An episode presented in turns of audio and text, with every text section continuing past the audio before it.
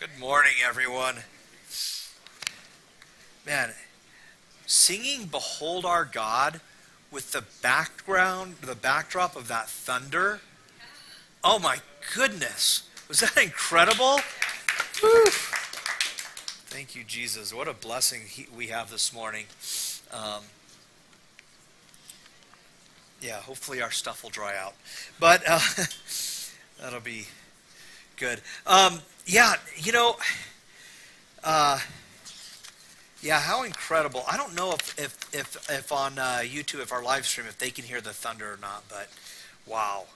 Um, how incredible. Um, this uh, flyer here, I want you guys to make sure you grab one of these on the way out. By the way, this is not yellow, it's canary. Just so you know.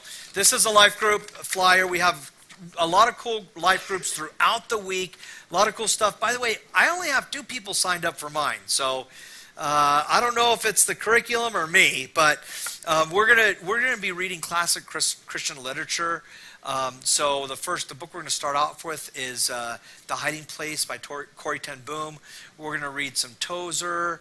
Uh, we'll read Pilgrim's Progress. We'll, just throughout the year, we're going to read some different books. And it's going to be a really cool time. Stuff that I've wanted to read or reread. Uh, and this was a way that I could force myself to do it. So um, uh, really, I think, like, just The Hiding Place alone, I think every every Christian ought to read that book um, by Corrie Ten Boom.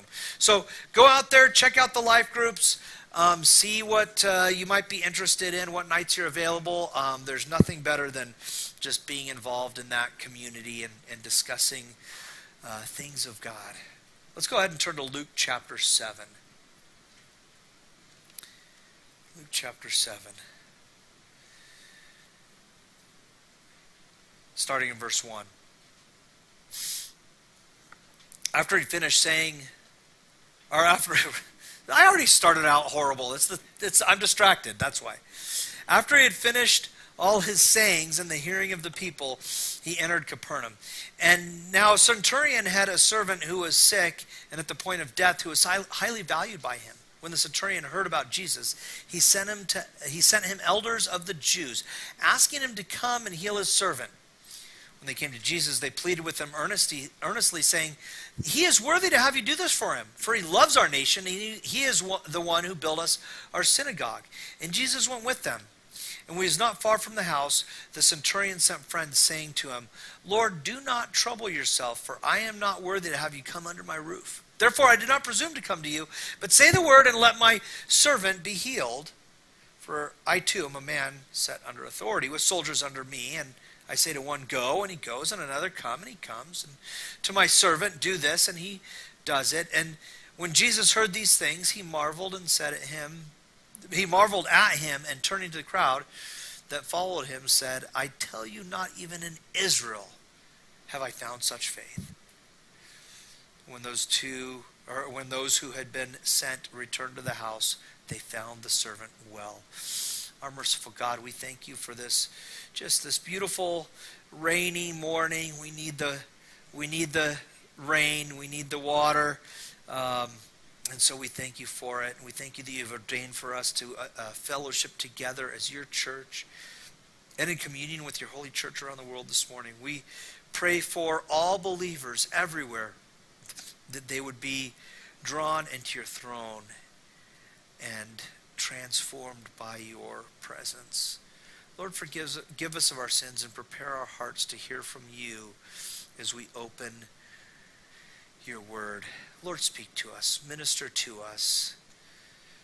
Lord, make us holy as, as we receive your word this morning. Give us grace. Cleanse us with your word. Purify us, sanctify us, make us holy. God, we ask that your spirit would join with us to reveal the truth of your scriptures, which give us knowledge of you. And so we give this time over to you to open our hearts to your voice in the name of our Lord Jesus. Amen. Have you ever met someone who is just so well respected, or this authoritative person, or someone famous, that you were just totally intimidated?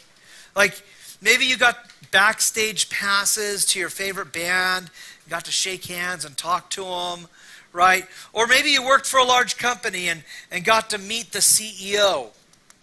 Believe it or not, that actually happened to me one time. I worked for the Home Depot, and I had a number of customers that had written corporate about my customer service. And so I was invited to have dinner with the C E O, who was Frank Blake at the time, um, and who clearly hadn't been in California often enough to know better than to have dinner in San Bernardino. We, we all have stories, right? We all have stories. Chris Bayer and I were talking the other day, and he knows someone who knows Anthony Kiedis of the Red Hot Chili Peppers. You know, you know, have you heard of the Red Hot Chili Peppers? They're a very famous rock band. Uh, and he was just wandering around the desert alone just because he wanted to get away from his L A influences over the Thanksgiving weekend. And so they invited Anthony Kiedis to join them for Thanksgiving dinner. And the dude actually showed up. Um, Can you imagine? That's both impressive and weird. Like, like I, uh, it's pretty awesome, yeah, I guess. You know, uh, but I have a close friend who's a law enforcement officer in Palm Springs. Now, I don't care if you like the pres the former president or not. That's that's a pretty cool brag. I mean, right? Don't you think? Uh, A few months ago, I, I got to attend a preaching workshop that was led by Voddie Baucham and T Tom Buck and Josh Bice. Justin Peters was there as a student, just like me. Now, you may not know, if you're a theology nerd like me, you might know some of these people. Uh, they're super well known and respected in this, I guess, small group of theological nerds. I don't know. But I'm just sitting there like, I don't belong here. I'm like, right? That's, that's me with Voddie, Voddie, but not to brag or anything, but, you know. Uh, if you've ever heard Voddie's deep chocolate Barry White voice, you can imagine me looking up and talking to him like a four-year-old, right? Um, uh, meet you, nice it is. You know, like, I like read book you wrote, right? Like, right? And listen, he's a, he's a sinner saved by grace like the rest of us. But, but when you admire the accomplishments of somebody, sometimes it feels intimidating to be around them. Would you, would you agree with that sometimes? Yeah, right? I had a few professors that are pretty prominent in the academic world. Once you get to know them, you see they're, they're just human like the rest of us. Really cool people. But one of them is a Patriots fan, so that brings them way down on the respectability scale. Um, football season's coming up. You're going to have to brace yourselves. So... Uh, When you don't know them, though, they tend to seem larger than life, don't they? I tend to quote this guy pretty often. I love this, this man so much. Uh, this was at a conference outside of Philadelphia a few years ago. That was a huge encounter for me because Kent Hughes has had a tremendous influence on my life and ministry through his, his books and commentaries. And if you look at him, this guy, he's like pushing eighty and is as handsome as anybody, and I look like an Oompa Loompa. Like, I don't know. Maybe one day, when I'm healed, when I get my new body, right? We tend to take encounters with Jesus for granted when the only thing that gives anyone else that we meet any value at all is the price that he paid for them. Apart from Jesus, Frank Blake or Anthony Kiedis or Barack Obama, Obama or Voddie Baucham or, or Kent Hughes or anybody, they have no real value apart from him. They're no better than any of us. And if we have Jesus dwelling with us and they haven't placed their faith in him, we have something that they don't, but they desperately need. This morning we're going to encounter a very powerful and well-respected man who understood authority. And because he understood authority, he understood his own unworthiness to be in the presence of Jesus. Verse one, Luke seven one. Keep your finger in Luke seven all morning. Even after you leave, keep it there. No. Uh, after he had finished all his sayings, in the hearing of the people, he entered Capernaum. Now, if you recall, over the last several weeks, we've been examining a sermon that Jesus preached. He largely dealt with self-examination, with looking introspectively at our own hearts before we go around judging and condemning others. He, he went so far as to imply that Many of the people who called themselves his disciples were actually counterfeits, and challenged them to examine themselves and to build their life on a foundation of obedience that is firmly anchored to Christ's authority. Let's read that from last week, Luke six, forty-six to forty-nine. You should be pretty much there. Why do you call me Lord, Lord, and do not do what I tell you? Everyone who comes to me and hears my words and does them, I will show you what he's like. He is like a man building a house who dug deep and laid the foundation on the rock. And when the flood arose, the stream broke against the house and could not shake it because it had been well built. But the one who hears and does not do them is like a man who built a house on the ground without a foundation. When the stream broke against it, immediately it fell, and the ruin of the house was great. Now, many of us have probably been the ones looking around, yeah, say that to this guy or say that to that person over there, right? And we think we have it nailed, and those hard statements are meant for the other people, but, but the Apostle Paul addressed that kind of thinking when he said this in First Corinthians ten. He says, therefore, let anyone who thinks that he stands take heed lest he fall. Many of the Jews felt like they're okay because of their heritage. They were God's chosen nation. And if you remember, Luke's writing to a Gentile audience. What, what's interesting is that this is the first real interaction that he has with a Gentile in the Gospel of Luke here, at least that we notice. One of the questions that we might ask when we read any text is, what does this reveal about Jesus? So be thinking about who Jesus is as we cover this passage. Who is Jesus? What does this reveal about Jesus? Now, verse one gives us the context. Jesus finishes up this sermon, and he goes back to Capernaum. And you remember, that's where Simon Peter's from and where Jesus had lived at least for some time. We don't really have much information about his life uh, after he was born. We have his birth, and then we have a big gap until his three-year public ministry that ended in his death in his early thirties. Except that part where Mary and Joseph lost him in Jerusalem when he was twelve. That was, can you imagine? Oh no, we lost baby Jesus. What are we going to do? Right? Now, but now we encounter a Roman centurion who would have a, a, a charge of around one hundred troops, and whose scope of authority would be substantial in carrying out his duties. In fact, some people have noted that this seems to be a foreshadowing of the conversion of Cornelius in Acts chapter ten. I'll just read that to you here, Acts ten, one to two. It says, at Caesarea, there was a man named Cornelius, a centurion of what was known as the Italian cohort, a devout man who feared God with all his household and gave alms generously to the people and prayed continually to God. Now, we want to be careful not to assume anything into the scripture that isn't there, particularly since Luke here is the author of both Luke and Acts. Uh, so, but some still have wondered if the centurion in Luke is Cornelius in Acts. Now, the similarities are pretty striking. However, if Cornelius is the centurion that we're reading out today, either Luke didn't want us to know that, didn't care if we knew that, or he didn't know it himself. Remember, he was he wasn't an eyewitness of these things. He was uh, Luke. Luke actually, this gospel is the one where he actually went around and interviewed all the eyewitnesses and compiled it all together so that we would have an orderly account that we might have certainty, as we read in chapter one, right? So, verse two, Luke seven, two, it says, now a centurion had a servant who was sick and at the point of death who was highly valued by him.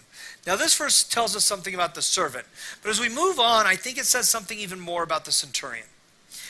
Henry Ford uh, was a great leader. He's, he's, a, he's attributed with the statement, I'm not the smartest, but I surround myself with competent people. Oh, that's great wisdom. Now, clearly, especially for somebody like me, right? Clearly, the servant had no value to, or, or had value, rather, much value to the centurion. But we would have to speculate to come up with a reason why. I mean, was he a servant of great integrity? I imagine so. You remember the story of Joseph? We might question his behavior as a young man when he told his brothers that he had this dream that he would rule over them. Like, you know, we know that this, the dreams were true, they were from God, but the way he did it, it sounds like something any petulant youngest child would do, right? Like, you, anybody have a have a younger brother or sister? You know, you know how they, right? You know how they are. But we don't really know the tone. We can't make the assumption. But he was young. He, you know, and, and one way or the other, we all grow, right? Um, but all that said, as, as a servant of Potiphar, he was he was a young man of incredible integrity. Uh, we might assume that God did some work in him after he was sold into slavery by his brothers. But Potiphar's wife accused Joseph of trying to rape her after he had refused her advances. So Potiphar had him thrown into prison. The first question is, did any of us for a minute believe that Potiphar believed his wife? I, no. I, no, I mean, I guess maybe he did, but that doesn't tell us. But, but like, seriously, Potiphar knew his wife. He clearly knew Joseph. He had put, put everything in his household under Joseph's care, never looked into anything that Joseph was doing, because Joseph had earned that level of trust. So I think Potiphar was probably demonstrating his faithfulness to his wife by taking her at her word, even though my best guess is that Joseph knew better, that he, that, that he knew Joseph better than that.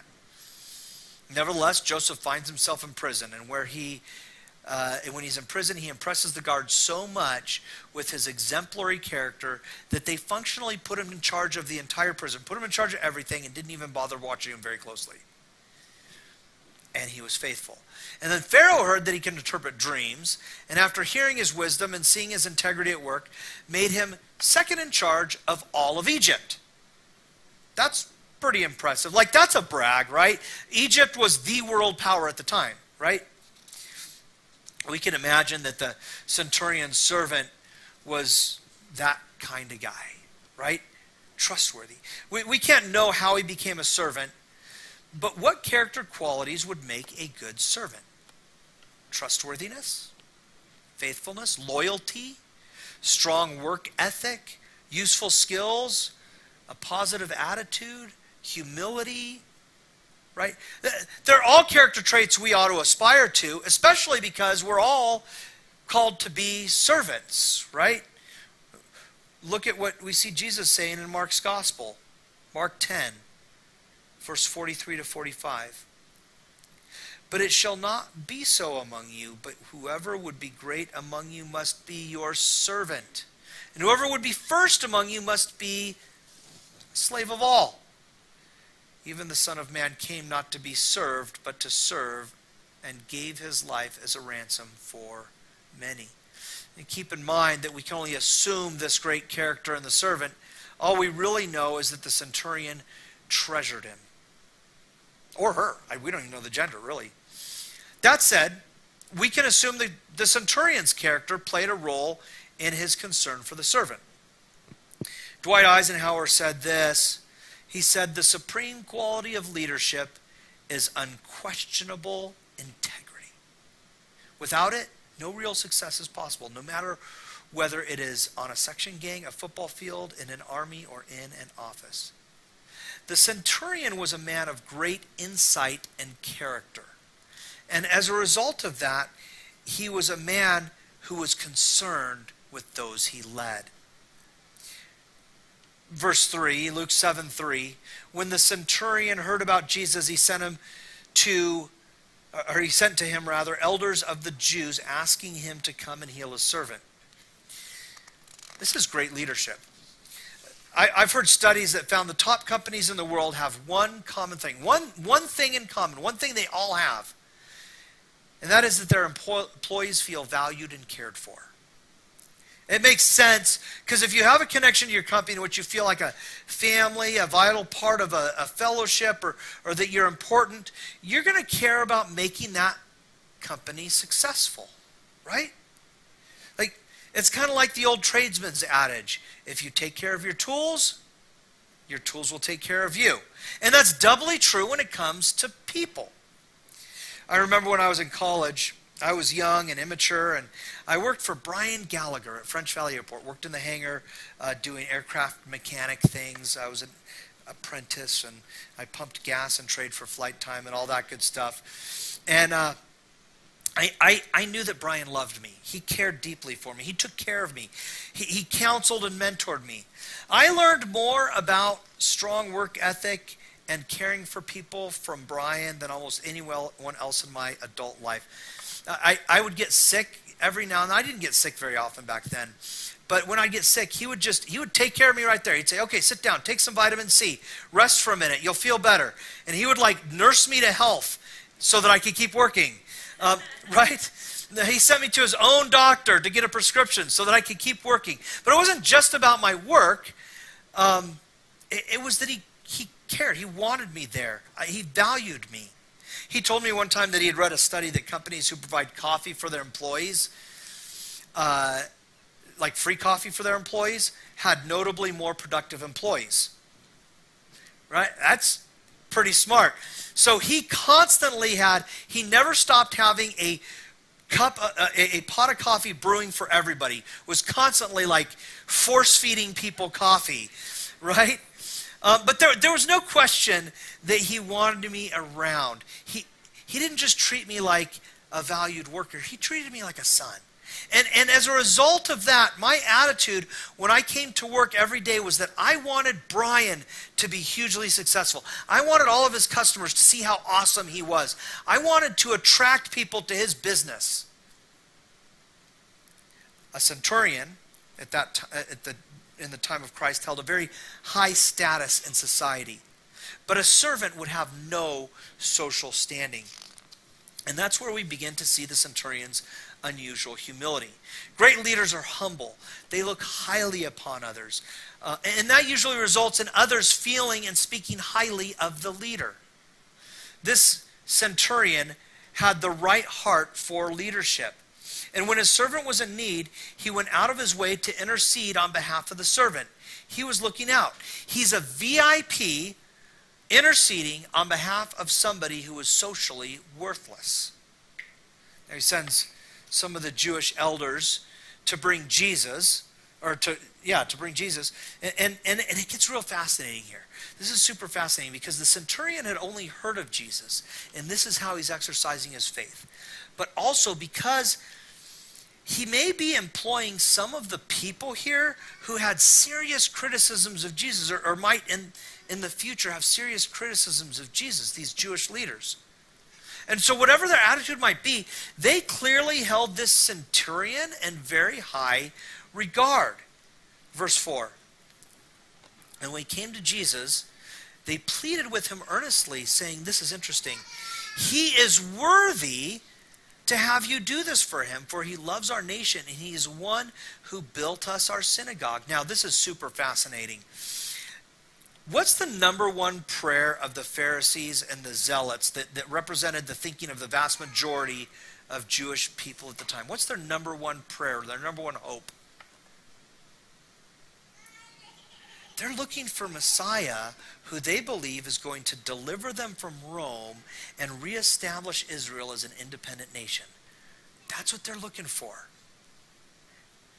And yet, they come not knowing to the very Messiah that they're looking for, whose plan doesn't quite look like their plan. That's why we need to be careful with, with digging our heels in too much on our eschatology. And who will reestablish his kingdom worldwide when he returns, but whom they will eventually put on a cross and kill. And they plead with him to come to the centurion because the Roman centurion, who is charged with keeping the Jewish people compliant, is worthy. Talk about irony, right? Now, but they have reason to consider the Roman official to be worthy. As he, he's a great leader, and because he was a great leader, he'd even earned the respect and affection of people who would have otherwise wanted them, wanted him either gone or dead. But first, he had proven his concern for that which they were concerned with, the nation of Israel. It says that he loves our nation. You know, one of the best ways of earning trust and respect is to listen. It's hard for a lot of us, right? But when we take time to hear people, they appreciate it. People love talking about themselves and giving their opinions. And we, when we listen and we show concern for the things that they're concerned about, that means a lot to those people. So that was the first win. There's, there's no way that the centurion was going to help drive Rome out of the region of Palestine. His job was to keep Rome in Israel. But he was so good at being a leader that the Jewish elders in Capernaum called him worthy. Guys, that's impressive. That's really impressive for this guy. Second, he built a synagogue for them to worship in. Now, that's huge. We don't know if the centurion was, was a convert, but he was certainly sympathetic to the Jewish faith, and he would have been highly successful. But he was sympathetic to them so much so that he put himself out, uh, put himself out there and used his success to honor the people that he had authority over. That's great leadership. Honoring the people that you have authority over, that is great leadership. The centurion went above and beyond his duties. There, there's a difference between a manager and a leader. Like, for example, if, I, if you ask me how I'm doing, and I say that I'm managing, that doesn't communicate that I'm achieving any great success at anything that I'm doing, right? I'm managing. It means I'm getting by. People follow a true leader because he or she has earned their loyalty. And the followers are what often give the leader the, the good reputation. You can usually tell the character of a leader by observing those who follow him or her. How does Jesus respond to the elders interceding on behalf of the centurion who is interceding on behalf of the servant? How does Jesus respond? Check this out. Look, let's, let's look at the heart of Jesus here in First Peter. First Peter five, six through seven. Humble yourselves, therefore, under the mighty hand of God, so that at the proper time he may exalt you, casting all your anxieties on him because he cares for you. Jesus cares about the things that concern this centurion and goes to meet him. But at that point, the centurion comes to grips with the authority of Jesus and kind of changes his mind, right? Because although these leaders of, in Capernaum spoke highly of him and called him worthy, he realized how unworthy he was to have Jesus come to him. Let's read verses six through eight. Luke seven, verses six through eight. And Jesus went with them. When he was not far from the house, the centurion sent friends, saying to him, Lord, do not trouble yourself, for I am worthy to have, or I am un, I am not worthy, rather, to have you come under my roof. Therefore, I did not presume to come to you, but say the word and let my servant be healed. For I too am a man set under authority, with soldiers under me. And I say to one, go, and he goes, and to another, come, and he comes, and to my servant, do this, and he does it. As Jesus approaches, the centurion realizes the gravity of what he had asked for and changes his mind. Why was he afraid to have Jesus come into his house? Thinking maybe he had six kids and a wife who told him not to let anyone in the house because it's a mess. Like, please don't invite the Son of God in here. I've been homeschooling the kids all day, and the kitchen's a disaster. Just, that's not from any experience or anything. It just came to my head. No, but the real, the real reason is clearly stated. The centurion had come to grips with his own unworthiness. We talked about this in the beginning. Why, why is it that when we meet a celebrity or, you know, an important C E O or the president or someone who has a very high social standing, why is it that we tend to cower sometimes? But then when it comes to personally meeting, knowing, and being in an intimate family relationship with Jesus, we tend to more or less take that for granted. How many of us get butterflies in our stomachs before we pray Do we understand who we're praying to?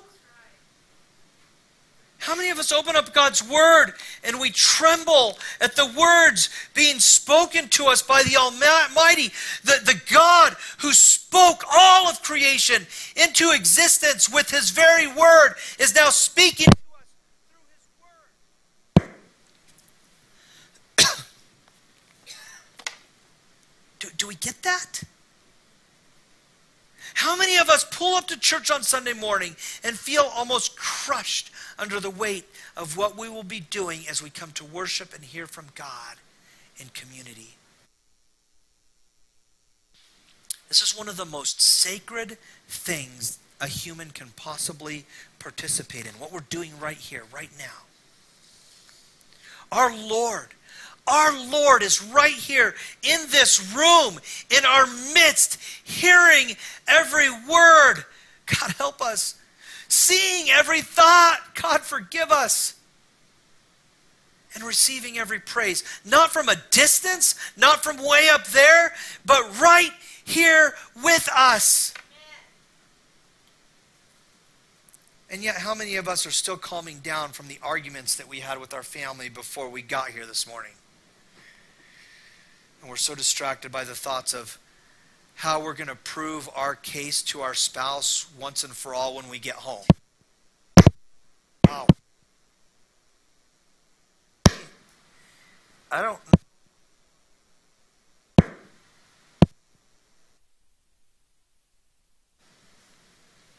I think, am I here? I think I'm okay. First it's thunder, now that.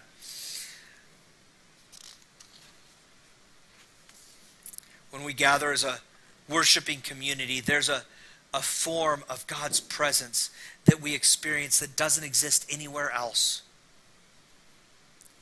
All of us tend to take it for granted. I, I, I've sometimes discussed the merits of, of serving communion every week in church. And the biggest objection that, that we have is that we don't want people to take it lightly, and doing it every week might kind of make it feel more like a rote ritual than a sacred rite. But friends, why don't we make that argument with church attendance? I think it's because we don't understand how sacred this part is. That we gather in the presence of God and our Christian brothers and sisters. I wonder if we all knew each week that we would be receiving communion, if that would help us to see how sacred this gathering is. If we were, if we would be more prone to pray before showing up, to prepare our hearts for what is going to happen here on a Sunday morning. This is sacred. Now, I don't know the answer to all of that. And, and I, we certainly don't have the infrastructure to pull it off at this point, but it's a discussion that the leaders in this church will just continue having, because here's the thing. We want, first and foremost, God to be honored here by each of us. And we, we want to know that when we come to God, we are standing before the authority that we are unworthy of being in the presence of. These are the heaviest decisions that our elder team, that our church leaders have to make, have nothing to do with finances or hiring or anything like that. The heaviest decisions have to do with this, with our worship. And we would beg each of you to include us in your daily prayers. Because our role is to foster an atmosphere in, where, in which God is honored by the people of I B C to the highest degree. And that's where the centurion was. He recognized something I pray that we all recognize. The centurion was right. He was absolutely, unequivocally unworthy to be visited by Jesus. And, and even this after the Jewish elders insisted that he insisted that he was worthy. Jesus knew his unworthiness too. He knew the, the, the centurion was unworthy. He knows we're unworthy. I think that demonstrates that the centurion had a better grasp on who Jesus is than the Jews did. Now, if you remember back in chapter three, John the Baptist demonstrated his humility by saying that he was unworthy even to untie the sandals of Jesus. I think the most important part, or the most important virtue for Christian living, is humility. Both John the Baptist and the centurion lived in a culture where humility was not seen as a virtue. In the Greco-Roman culture, humility was a liability. And yet Jesus said this in Matthew eleven. Truly I say to you, this is Matthew eleven, verse eleven. Truly I say to you, among those born of women, there has arisen no, no one greater than John the Baptist. Yet, the one who is least in the kingdom of heaven is greater than he. Look at the knowledge and understanding that this centurion's humility achieved. He understood that Jesus doesn't need to be present. He understands the power of his spoken word.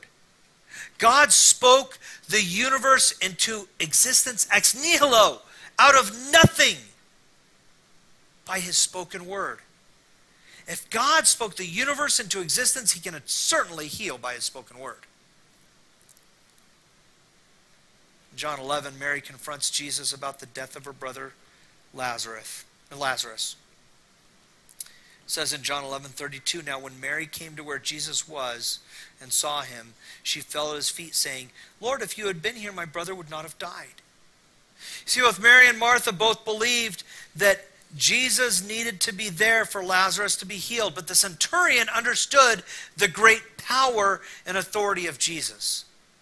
Nevertheless, by the spoken word of Jesus, in the presence of Mary and Martha, Lazarus, come out! A man who had been dead for days and was already starting to stink came out of the tomb alive. Who else has that kind of authority? Like, raise your hand. Anybody here? Right? The centurion understood authority because he was, because when he said jump, everybody jumped.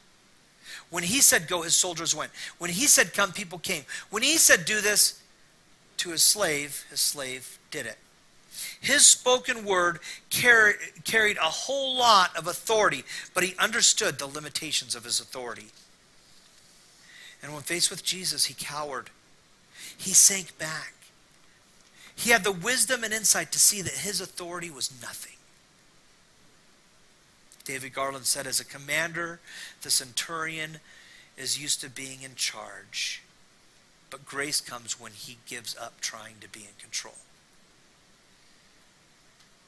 Luke seven nine. When Jesus heard these things, he marveled at him. And turning to the crowds, he followed him, saying, I tell you, not even in Israel have I seen such faith. It's interesting to see Jesus marveling at something, like he's surprised or something, right? I don't think really that this took Jesus by surprise, although in his humanity, I suppose it's possible.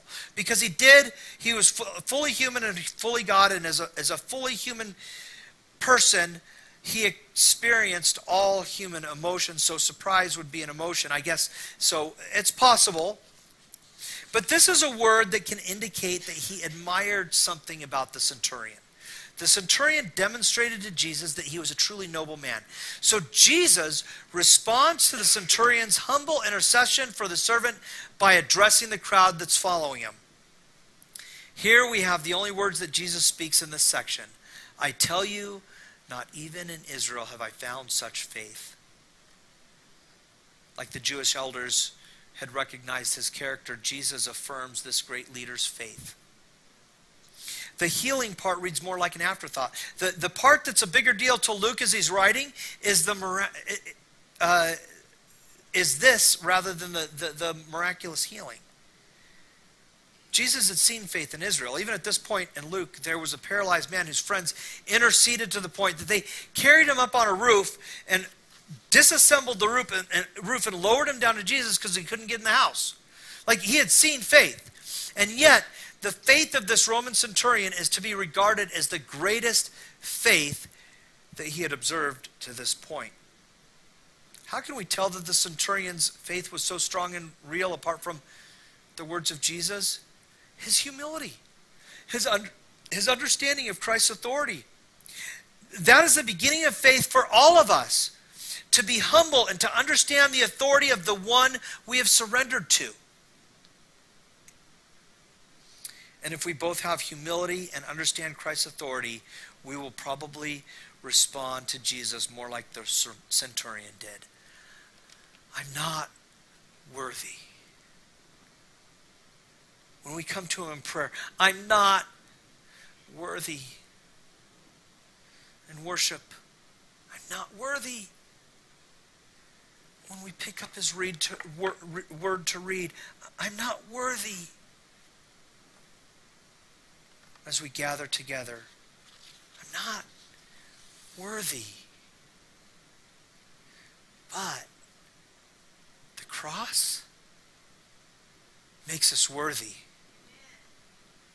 For those of us who, who have repented of our sins and placed our faith in Jesus, his righteousness cleanses us and makes us worthy in his presence. Have you ever talked to somebody who said that they can't come into church because if they walked into church, they would catch fire? I've I've talked to, I, I can't count the number of people who have said that. I'm like, well, apart from God's grace, so would I, right? Like, apart from God's grace, we're all worthy of catching fire when we walk into his presence, right? When we think about the, uh, the when we think about humility, uh, we need to consider the sermon that Jesus preached right before he encountered the centurion. Listen, I'm, I'm not somebody who is lower than Jesus but better than most people. That that's no, I'm not. I'm a worthless dung pile with no value apart from Jesus. How dare I compare my righteousness to my brother's? Romans fourteen, one through four. As for the one who is weak in faith, welcome him. Do not quarrel over opinions. The one believes, or one person rather believes that he may eat anything while the weak person eats only vegetables. Let not the one who eats despise the one who abstains, and let not the one who abstains pass judgment on the one who eats. For God has welcomed him. Who are you to pass judgment on the servant of another? It is before his own master that he stands or falls and will be upheld. For the Lord The Lord is able to make him stand. It's only by God's grace that I can stand before the creator of the universe and not die in my shame. Last verse, verse ten. When those who had been sent returned to the house, they found the servant well. Just like that, they went to the house of the centurion and the servant was well. Boom. Luke doesn't even record Jesus as how he said anything. We don't hear be healed or rise and walk or anything. Just Jesus affirmed the centurion's faith and the servant was well. Listen, like the sermon, this passage deals with the heart. What is the condition of my heart? It doesn't matter if I'm standing right here or if I'm shredding on guitar over here or here on piano or I'm teaching the kids back there or, or I'm doing... Uh, you know, being an usher or doing security or, or, or doing sound or audiovisual up there, any of that, none of that matters. It doesn't matter if I'm sitting here in the congregation simply being here to worship. If my attitude isn't, I don't deserve to be in fellowship with the people that I'm in fellowship with. If that's not my attitude, I don't understand the authority of Jesus. And I don't understand the depravity of my heart. You see what the centurion, he got, he got it all right, but he missed one thing. See, he was an outstanding leader. He had great character and strong integrity. And with all that, he still understood his own unworthiness. But he had not yet realized that Jesus wasn't looking for his worthiness. He wasn't looking for the righteousness that the centurion could earn on his own. The only thing Jesus was concerned with was faith. Jesus came to the centurion and met him where he was because it was never about the worthiness of the centurion. It was about the worthiness of Jesus. Have you heard about Jesus? Have you heard of his wondrous deeds? Have you heard of his great love? Have you heard of his awesome power? Have you heard that he is the everlasting God of creation? Have you heard of his great authority? Have you heard that you can intercede on behalf of the ones you love directly to him? Have you heard that he hears you and he's deeply concerned about the things that matter to you because you matter to him? Have you heard? Will you come before him in humility and trust him? I would be wise to ask daily, do I have the faith of the centurion? Would Jesus see my faith and marvel? Let me just close by saying that good character, whether one is in leadership or not, is not something that comes easy. We almost work hard at it. It's a challenge of pursuing integrity.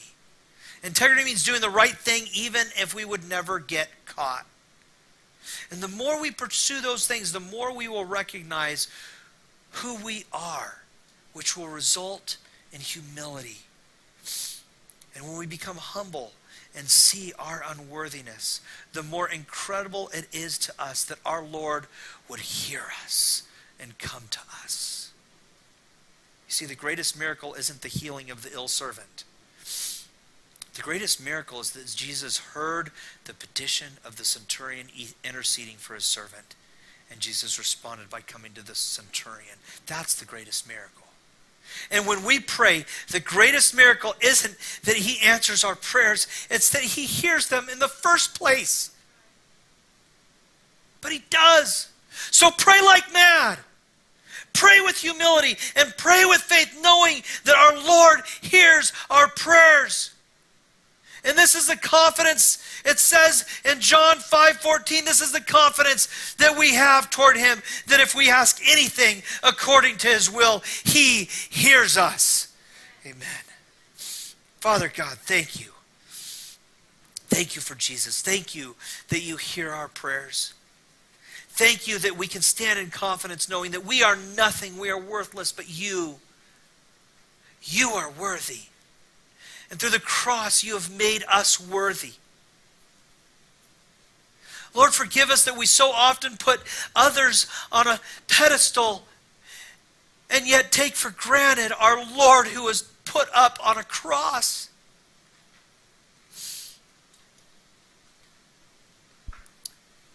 God, we thank you for Jesus. We thank you for mercy. We thank you that though we are unworthy, you hear us. You come to us. You care about those things that matter to us.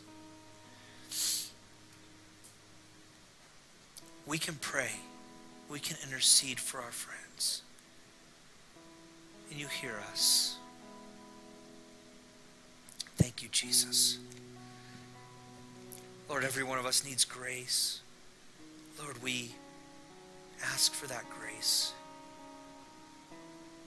And we offer ourselves over to you to worship in all that we do. Lord, as we step out this week and into our mission field, we ask your strength. That we would see our unworthiness.